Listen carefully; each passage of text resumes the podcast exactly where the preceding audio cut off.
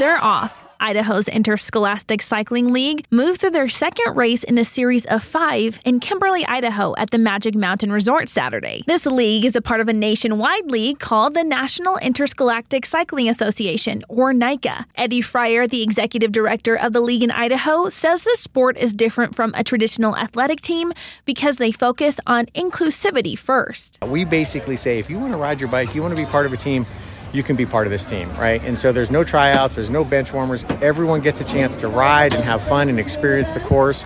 You know, every kid that comes across the finish line is getting a point value for their result. Fryer says almost 10 years ago, he remembers the sport being represented in seven states. Now it's grown to over 25,000 middle school to high school aged mountain bikers. Idaho is the perfect state for this, right? I mean, we're so relatively small state population wise, uh, but we're the fourth largest league in the country out of 31. Here in Idaho, when we started, um, this is our ninth season here in the state. We started with 250 kids. We now have 1,400. The courses can take about 45 minutes or one lap around to complete. To add difficulty for the varsity riders, they take more laps.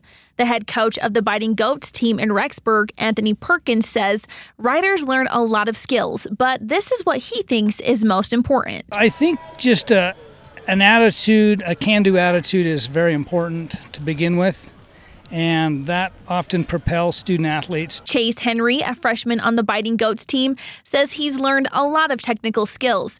This is his second year. A lot of it's bike body separation, so where your bike is um, away from your body so you can turn and handle it better. Becky Jenkins of Emmett, Idaho, is in her first year as a coach for the Emmett Huskies. It's just been such a positive environment. It's a super fun sport where everybody comes out cheering. I mean, every team's cheering for each other. There are three more races in the series left, and Perkins says if it's your first time at a race, you'll be guaranteed a good time. They can look for a lot of chaos and a lot of cheering kids and a lot of excited parents. For BYU Idaho Radio, I'm Natalia Hepworth.